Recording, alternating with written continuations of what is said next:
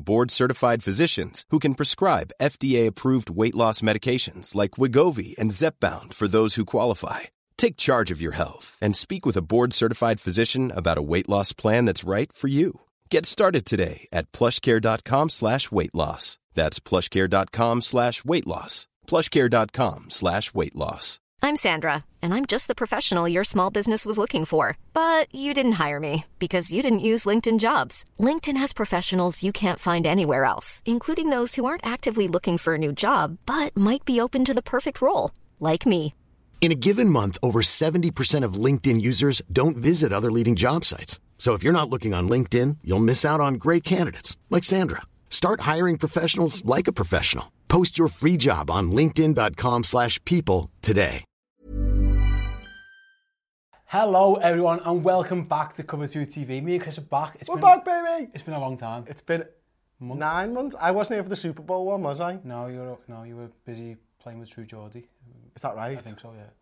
So, um, as you can see, no Geno. Geno now lives in a different country. That's how long it's been since we've done this. now, he's now a Canadian football fan. He is. He loves the CFL, does Geno. so, yeah, there's, just, there's no Geno anymore, well, for the foreseeable future. He might come back at some point if Canada kicks him out.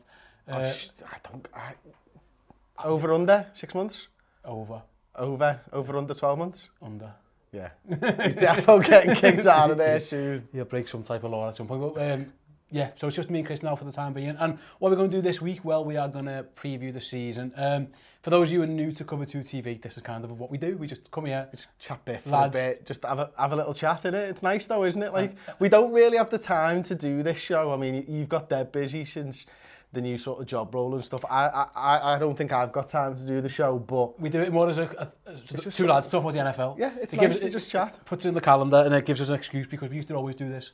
life got in the way. So it, it, it kind of replaces our WhatsApp NFL chance. it does actually. Just film it and, and put it out on YouTube. So Chris, so um, who, who's editing this year? Because Jenna did a, a, a sterling job last year, and and you don't know how to edit, so it's kind of just me. You've, you, you've answered your own question. There are, yeah. there are to be weeks where we just do the chat and don't edit it, really, isn't there? You just don't put it out. It's fine. I, I can live with it. It's absolutely fine. Um, so what we're going to do this week? We're going to talk through our very very early season predictions. Um, two parts this this week. You know, we're giving you two shows this week because we've been away for so long. like London buses, they yeah. come to two at once. Um, and the other thing is, it's like it's our early se pre season predictions. It's not. It's like four days ahead of the season. Everyone else did them after the Super Bowl. Yeah. We just took nine months off and went fuck it. You know what I mean? We were, we were tired. We had we had stuff to do.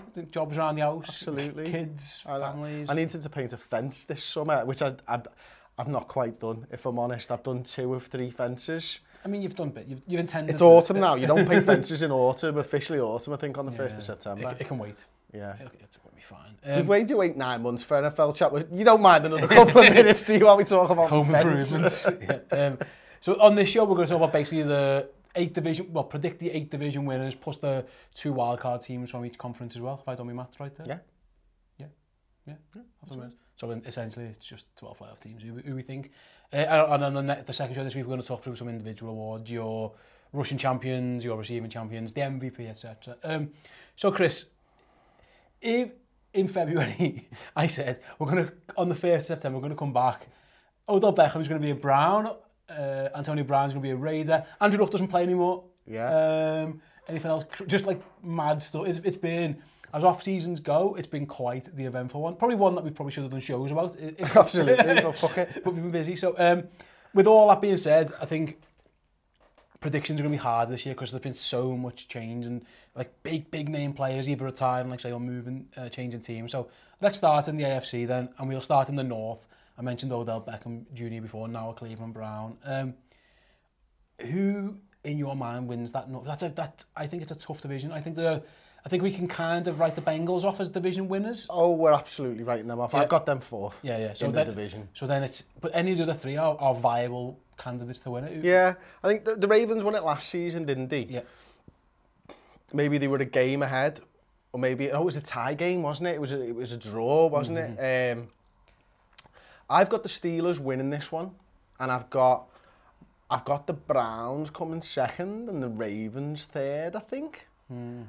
And I like, I mean, look, listen, Juju Smith-Schuster is a hell of a football player.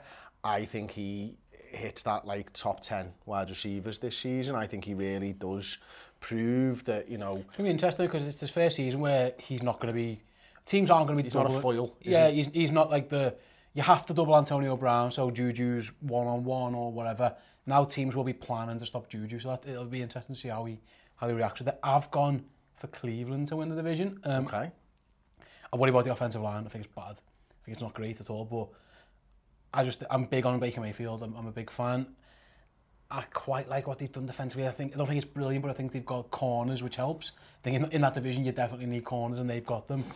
I mean, listen, is, Miles Garrett to step up again. I think he's brilliant. I think he's a stud. I, I worry because again, it's, it's pure protection because I've not seen this team play, and Odell Beckham's injury record isn't isn't brilliant. Um, I, I the Steelers, I I like Devin Bush. I thought it was an amazing draft because essentially they just got the new Shazier.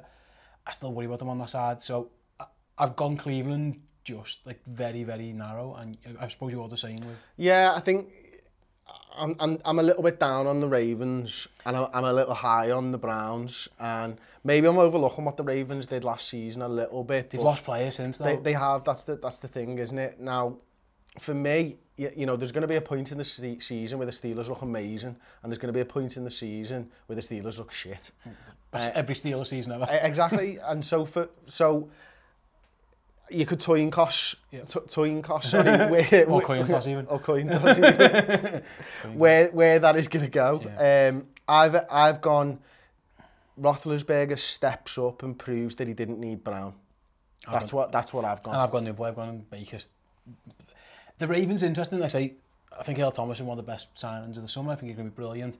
Possible comeback player of the year? Yeah, I mean, he's, he's, we can talk on that. He's definitely in, in the mix, isn't he? After a, he broke his leg, didn't he? yeah. Um, I don't know. I, I think um, I think at some point the Ravens, I think they're going to be good, and I think we, we'll talk about wild cards like said They're definitely, definitely in, my, in the mix for me. I was fascinated by what he did last year. I thought it was unbelievable. They just need Lamar Jackson to be able to pass. Uh, Do you just, think they're going to have as much success this season now that teams have seen Lamar no, for, yeah, for nearly and that's the thing, I mean, the Chargers completely outplanned them. Then they, they got, they, basically they went small and fast and, and, tried to, and tried to plug the gaps. I think the threat of Jackson's legs means that he is so difficult to stop. Add, you know, they've got a really good running back. I, I thought Mark Ingram again, another good sign. And, it's going to be so hard to stop them. I think they'll be playing three or four tight end sets. It'll be mad. It's going to be completely bonkers. And it's going to be great to watch. I think they'll be thereabouts, but I haven't got them winning. But I think they'll be in the wild card chat that we have okay. in a bit. Interesting. Uh, so what is it in the East then? I mean, uh, Patriots win. Are you sure? Yeah, I think... Not the Dolphins? I mean, uh, the team we were trying to win will probably win. I think I'm pretty sure the Dolphins will come last. They give all the players away. I, I think, again... Brilliant. I, just lo I love how it's a competitive, professional sport. and and teams actively try and lose. It's very rarely What's that about? It very rarely happens. But I think, to be fair, if any team needs to do it, it was Miami. Because they were the definition of average. They were never good Eight enough. eight for like yeah, 10 they, years. They were never bad enough to get the high draft pick. So, so every time they got a, they had to draft Ryan Han Tannehill, 10, 11, 12. They want the number one pick in, a, in what's going to be an amazing quarterback draft, so fair play. Um, I think their fans will accept that for one year,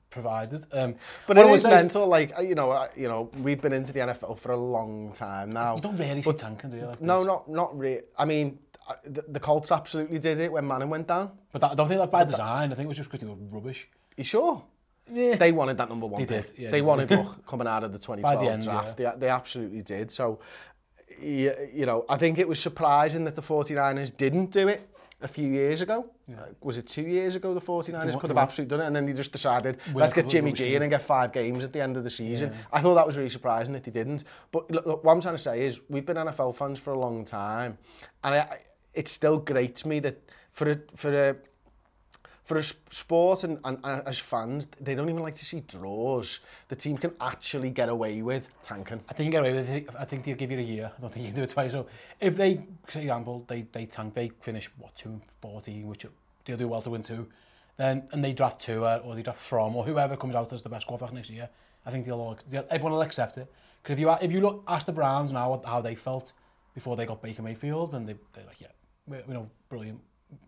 It was all worth it you know, so I think if you get the, the stud star quarterback, then it, it kind of doesn't matter. It, again, it's you've got to get the right one. And what I would say is, whoever he is, who comes in, is going to have nobody around him.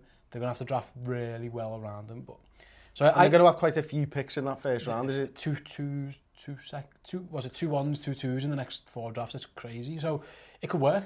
Um, we'll see how that one panned out. Cleveland again. Cleveland had done it, and I've just picked them to win a division. So, but they had a few attempts at doing it. They did. It took a while. Yeah, it took for 40 years. Um, so Patriots win. I think we're all confident of this. Easy. Um, are Bills and Jets in your wildcard discussion? They are not. Okay. I've got Patriots, Bills, Jets, Dolphins, and none of them are in the wildcard discussion for me. Okay, I've got Bills second as well. And they're kind of in mind, I think. But I don't know if they quite make it. We'll tune in to find out. Okay. What they call a spoiler. Um, AFC South, this is, I mean, I, I, as all of the divisions, I found this really, really tough. And I, I kind of done it because they're all kind of flawed teams. Like, yeah. excuse me, I think... One it, team goes on a run, they can win the division. I wouldn't, it wouldn't be a shock if any of these teams went 6 and 10. And it wouldn't be a shock if any of them went 10 and 6. I don't know, and it's so hard to call. So who, I'm going to let you go first. I, re, I rewrote this three times, I think it was. I think to begin with, I had the Jags winning out the division. See, I've got them last. A, a week ago, I would have said the Colts walked the division. Yeah. yeah. Oh, yeah. Um, no problem whatsoever. So, and I've listened to loads and loads of people talking about it, and I've read loads about the Colts since obviously Andrew Luck decided to, to jack it in. And everything that I've read and, and listened to, uh, they're really high on Jacoby Brissett. And because of that, because it was Belichick that drafted him a few years ago, because he's a different player to two years ago when he when he when he was the starter for the Colts, I'm going to stick with the Colts as, as winning out the division. And um, by all accounts, he's an absolute leader. And it's not just bluster that these lads believe in Jacoby yeah. Brissett. And I'm gonna, I'm gonna, I'm gonna go with what everybody's been As saying. backups go, I thought he was one of the better ones. And what, what was nice about him, and again, the Colts never knew Luck was going to retire, is that they kind of got a little bit of an Andrew Luck light in that he's a big, strong guy, cannon, like absolute cannon arm. I always thought Andrew Luck's best skill was that he was great in muddy pockets, and, and you know, it's, and Brissett's good at that as well. He, he, I don't think he runs as well as Luck. I thought Luck's an amazing athlete, but they kind of got the same style of quarterback, albeit just not as good, nowhere, well, nowhere near as good, really. I have gone for the Texans to win this division. See, I think they're worse than last year. And I, the only reason I've done it, they traded for Larry Mutunso, so that helps. Because, I mean... That's going to shore up the line, at least. He's left tackle, isn't yeah, he? Yeah, left tackle. So Deshaun Watson literally couldn't get on an aeroplane at one point last year because his lungs hurt. I'm, I'm not a huge, like, medical expert, but if your quarterback can't get on an aeroplane because his lungs hurt, you probably need to get an offense, you need to get an offensive line there's a reason why Andrew Luck's retiring, actually. It's, mm. it's the same reason. I think the Texans roster isn't brilliant, but I think it's got star players in it. I think it's got the best receiver, or one of. I think it's got a star quarterback. Yeah. I like Duke, Duke Johnson's going to be probably be their RB1 now, and I think I like him. Obviously, JJ Watts, um, Whitney Merciless, obviously they're they've lost to Davian Clowney, but... See, he was the best of them. he me. was last year. I mean, again, a lot. How often JJ? If JJ, I, I just fine. look at it. I, I like. Apart from, is it Tunsil, the last guy they've, they've yeah. just brought in the last couple of days? Apart from him, I think they've lost in every other trade that okay. they've made and mm. stuff. So for me, obviously they needed a they needed a left tackle, but I just don't think they're as good anywhere else. Yeah, it's hard, it? and I'm just I, again, it's a coin flip because I think the Titans could be good. the Titans are one of them. the definition of what you've said could be 10 and 6, could be 6 and 10. You just don't know. And I'm going, it's his second full season now as head coach, isn't it? Mike Vrabel. Mike Vrabel, is it, or is it his third? And it's one of them where, again, I, there's no, I, if you, anyone comes to me and said, e any of these four could win it, I'd be like, yeah, they absolutely could. I'm not confident. I've got, I went Texans, Colts, Titans, Jags. But, I mean, you could flip that. in any way, shape or form. And, and I, I, you know, Nick Foles could be Nick Foles, Jesus Nick Foles, and, yeah. and just, yeah. he, could. he could. And their defense is amazing, they're so, so talented. I just don't believe in Nick Foles, and I'm, which is mad, but I still don't. I'm, I've, I've basically gone, who do I think's the best quarterback?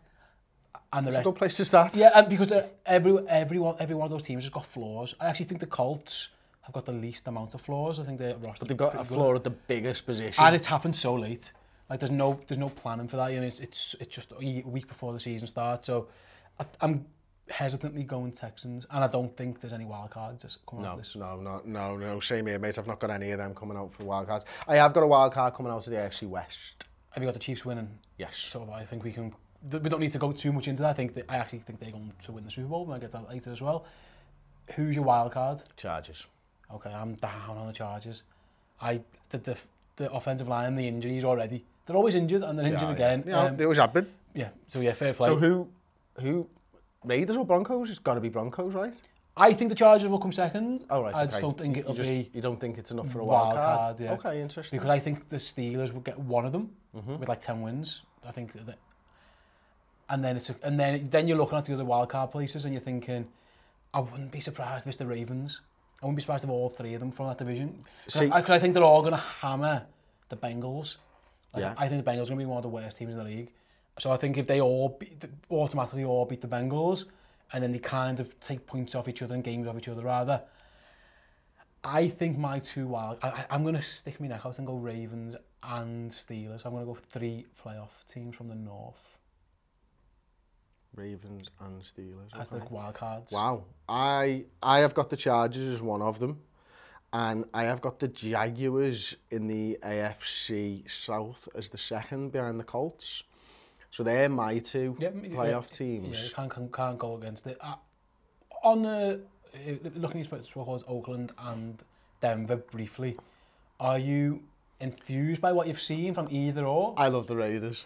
I've loved Hard Knocks this year. Yes, why? It, it, it's, it, you know, nearly every year it suckers me in. It didn't when it was the Bucks. Yeah. It made me go, no, no, no, you're terrible. but I love John Gruden, man. I just love him, you know what I mean? Knock on wood. He's just class. He's just, how can you not love him? And Antonio Brown is clearly the most talented, well, one of the most talented wide receivers, the best probably uh, in the, in the last 20 years of playing NFL. But he's such a diva. He's, he's so funny though. he's great, but he's not a he's not a tit. He's not like a knobhead. He's just he's, delicate, he's just, delicate slash self-involved, very, very self-involved, doesn't understand what other people think of him cannot, like, he, he thinks that he's been made out as the bad guy. He's never on the field. He's not been on the field during pre-season. Yet he's still, you know, he's going to turn up because there was a there was a couple of ones where Gruden was talking about him and it's like he knows the playbook. He's never he's never actually ran a route for us, but he knows it better than everybody else. And I like that. I, I lo, I'm loving Hunter Renfro.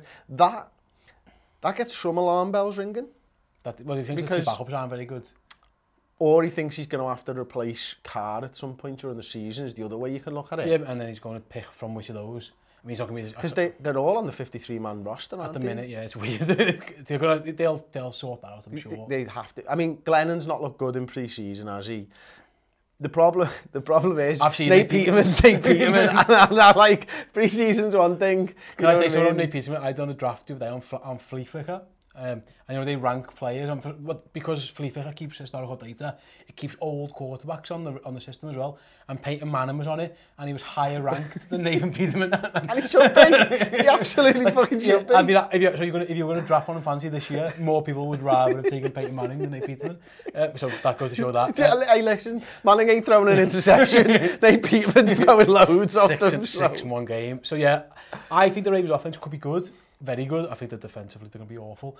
And I think kind it of... could be a fun team to watch. And I'm going to flip that for the Broncos. I think defensively they're going to be quite good.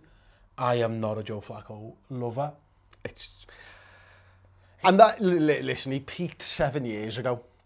And seven years is a long time in and the NFL. And his back's been bad. And eh. I don't know what I, I don't know what the GM's doing over there, mate. To be John honest, John Elway just love tall, big TVs. It? But it's like you went with Manning, brilliant, you know what I mean? You oh, have absolutely a... whiffed every other time. yeah, absolutely. Paxton Lynch. Our guy, Case Keenum. Case Keenum, yeah, it's been bad. It's been terrible. So I'm looking at it and going, I, listen, I'll forget everything I know about Joe Flacco, but I know, apart from one thing, he's not Peyton Manning, so you've whiffed. Because mm-hmm. you can't pick a quarterback, which is mad. Yeah, it's crazy. I think he'll do okay but I don't think he can do enough with what he's got. He, he depends on the talent around him. But he hasn't got the long ball in him anymore, the deep ball. No, he's I, not able I, to throw I think that. he'll find his tight end 100 times a game or whatever. Uh, I just don't think... I think...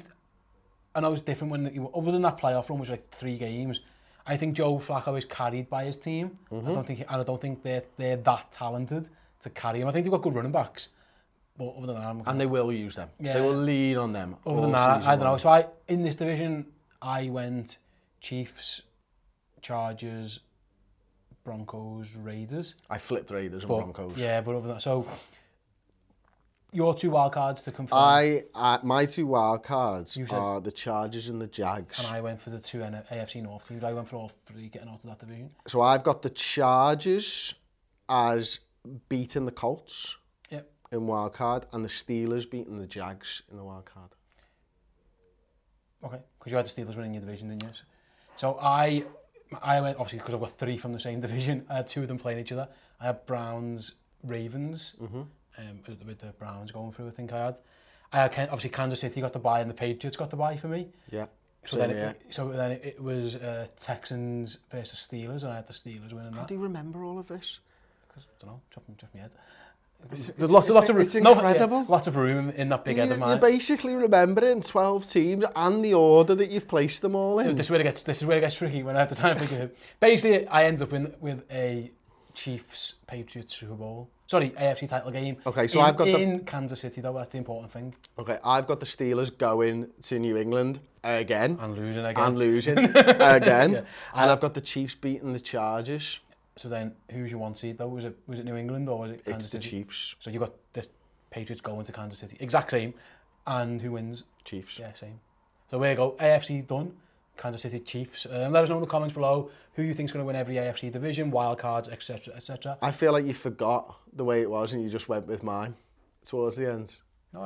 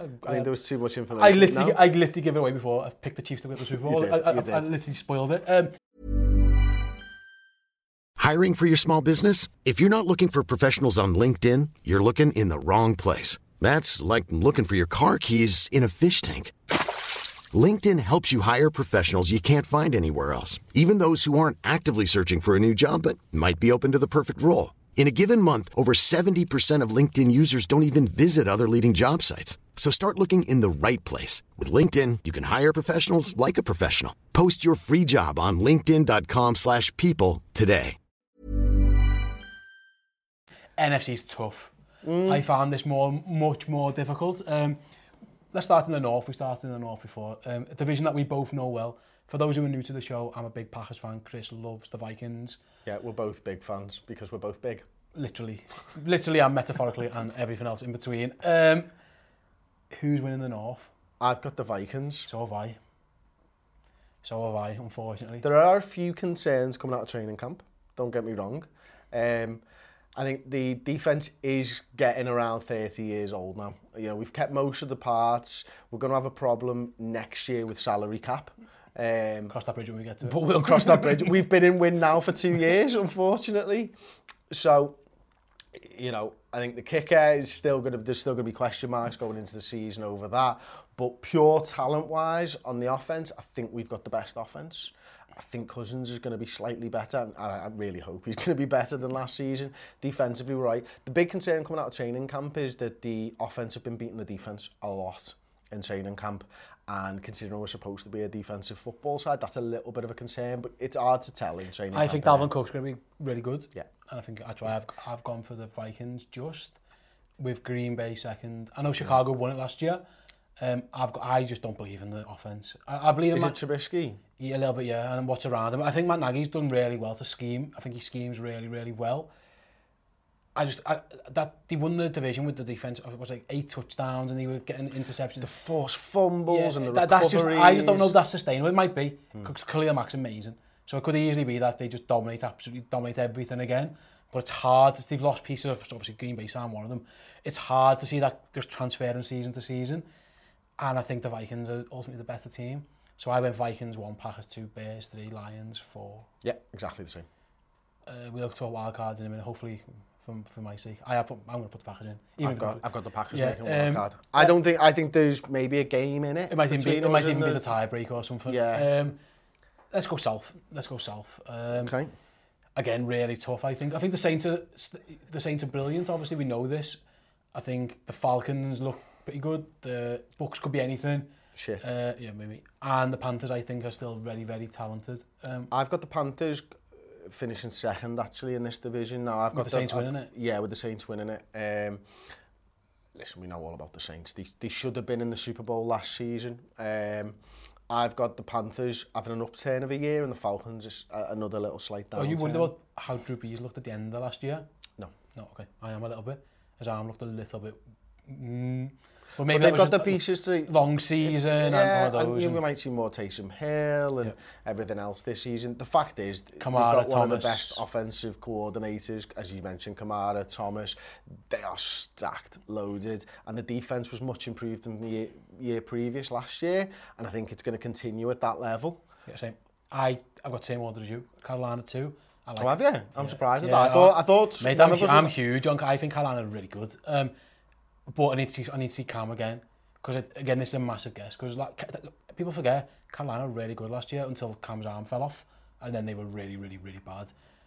I, again, anyone, again, long-term... Long-term viewers, long, long-term viewers of the show will know how, how much of a McCaffrey fanboy I was and have continued to be. Defensively, I like them. I think a really good front seven. I think that they're, they're, like you said, this is their last chance to do a little bit. They're all getting old at the same time, obviously. Um, I like Carolina to come second. The Falcons are just going to be in shootouts. Mm. Again. Because uh, defensively they look awful. They're, they're, again, injuries. Offensively they look good. Very, in fact, they got the best receiver, one of the best of all time. Very good quarterback, decent offensive line. He's going to get more touchdowns this season as well. You would think so. Calvin Ridley look really good. Devonta Freeman's back healthy. They just look a little bit like last year's Bucks with more talent in that you're going to get 45, 48 games. That's how it looks to me. Mm. It's weird because they've got a defensive head coach and they've drafted loads of quick, speedy defensive players, and for whatever reason, it just hasn't worked. And then they're injured again. They look to me like a, te a, a team playing modern, modern NFL defense, which is fine, but I'm not sure why it just hasn't always clicked properly. Again, I wouldn't be I like I wouldn't be shocked if the Falcons were in the Super Bowl, but I wouldn't be shocked if they were six and ten either. I, mm. I just don't know how to place them. I think the other two teams are probably a little bit more consistent, and then I've got the Bucks last. Um, yeah. As much as I Evans to still have a good season. Bruce Arians I like. him. in fact, I love Bruce Arians. I think he's amazing. I think the James Winston experience, we know what it is. It's up and down, and when you have an up and down like you get up and down seasons and up it's and down like, games. It's, it's like he's still a rookie. They're going to be a tough out every week to week. Mm -hmm. Like they'll, they'll, they'll beat a good team or two. They might beat the Saints at home or something. You know, something crazy. But they went to the Dome and won last year, but they're, then they're going to be bad in, in other games. I I'm quite comfortable with them being last in this division, but I don't think they'll be terrible like five, six wins, not like two, three wins. Who do you reckon's going to have the lowest amount of wins? Dolphins. Yeah. And then who? Bengals. Yeah. I'm yeah. down. I think they're bad. I think they're both really bad. Um, we'll come back to wild cards in a minute anyway. Go, let's go east. I think the NFC East is, is another one that's... Uh, again, it looks a little bit top heavy. Yeah, I mean, I've got the Eagles winning this division yes. again. Uh, you know, I think a lot of people have been going for the Cowboys on this one, and I've seen a lot of people going for like when they're doing the predictions for Garrett being coach of the year and stuff like that. Now, uh, obviously, his fortunes will very much be tied into Zeke Elliott. Yeah. Um, well, is, what, where, is, is he playing? We think he's going to play. Do we, we, we know? He's, he's still supposed to be holding out at the, as it I stood yesterday, I think. I've not seen anything today. It's weird, isn't it? Um, but he's probably going to play. Maybe. I really think the Eagles are going to be much better this season. I think Wentz is going to come back and show us e-, exactly who he is as a quarterback. We might see the Wentz from two years ago. Um, they've still got, you know, Zach Hurt and also Jeffrey and players like that. So they're going to be absolutely fine. Um, I think they'll bounce back this season. I really do. And I think they'll win the division uh, by a game or two from the Cowboys. Yeah. I've got Eagles as well. With the Cowboys second, and then the other two have just got bombing out. Um, Redskins is the worst side in the division for me. I think Giants so. just about. I, I want actually. I, I, I hope this is the year that we see like go. And listen, I don't say that because I dislike him. I just think it's time. And they've drafted the first round guy. And listen, I wasn't huge on Daniel Jones. I thought it was a shock they took him. They just essentially took another Eli. Um, it even looks like him a little bit. But it's it, let's just get him in there. Week six, week seven, see how they go. A little bit. Hope for a little bit of magic that turns the season at the end of the season. That's why I've gone for them. The Redskins, I think, are in the worst position of any team in the league in that they've got big money players and yet they're still really crap. Like, they're not going to bomb out. They're not going to get the number one pick. Yeah. And they're not going to get the number... They might win, like, four or five games and end up like, the seventh pick. And yet, and they've just took a, they've just took a quarterback who I think will be okay, but I don't think he's anywhere near what's coming next. I just worry that they're, they're kind of, like, Redskins pedigree again. Which is kind of it's, it's kind of like we were talking about your fantasy draft this afternoon, where we in one of your leagues and you were ninth, and it's just a horrible place to be. And yeah. the Redskins kind of feel like they're in that situation. Yeah, I just feel like they, they went early on the quarterback because they had to do. They felt like they had to do something. If I was them, I'd have just stuck with Case Keenum for a season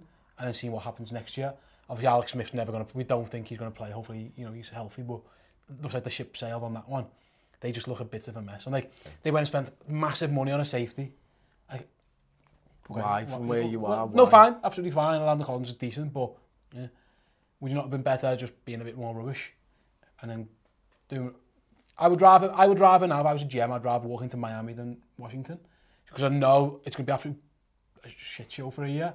But then it, I'm going to be able to mould everything I've got here. You walk into Washington and you're like, well, he's okay and he's a bit old and I've got some decent players. I've got, you know, my, my, my tackle doesn't want to be here anymore. I've got, it, it seems a bit of a mess. So I've got Eagles as well, by the way, um, okay. with Dallas second. So, so West, it's just the West then, isn't it? I, I'll start. I think the Rams win it Easy. going away. Um,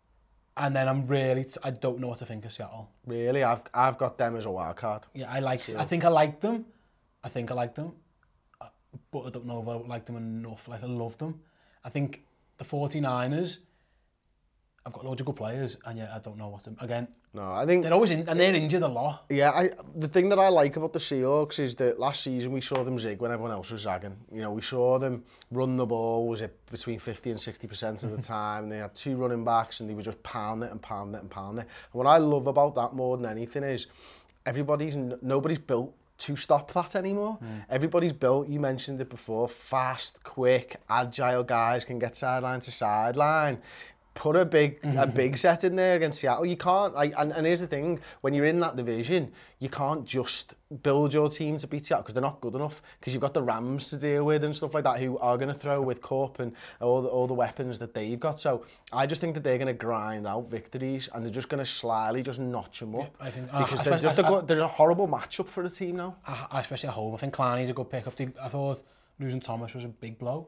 But I get, getting Gervais, Gervais and Clowney and would be a big help. You know, I still think that that's a slight loss, a little yeah, bit of a downgrade, but I think I've got like I I don't know you know where you feel all the results in and they come out eight and eight and, that's kind of how I feel about them you know I mean I think they're good not brilliant I didn't have them as a wild card okay my two wild cards were Green Bay and Carolina okay yours were Green Bay and Seattle yeah in which order I've got the Seahawks and then the ah, Packers yeah, yeah, five and six yeah yeah so I had I had Packers 5, Carolina 6. Um, so season-wise, did you have... I've season? got the Packers playing the Eagles and the Vikings playing the Seahawks. Ah, okay. So it was. So you think the Rams and the Saints are the top seeds again? See, I had the Eagles and the Rams uh, with the bye. Interesting. So, was Rams so one, Saints Ram, versus Rams one, Eagles two. I had Saints versus Carolina. Uh, oh three, tasty, three versus six with the Saints winning, and then I had four versus five. Just happened to be the, uh, the Packers and the Vikings. Again? Yeah.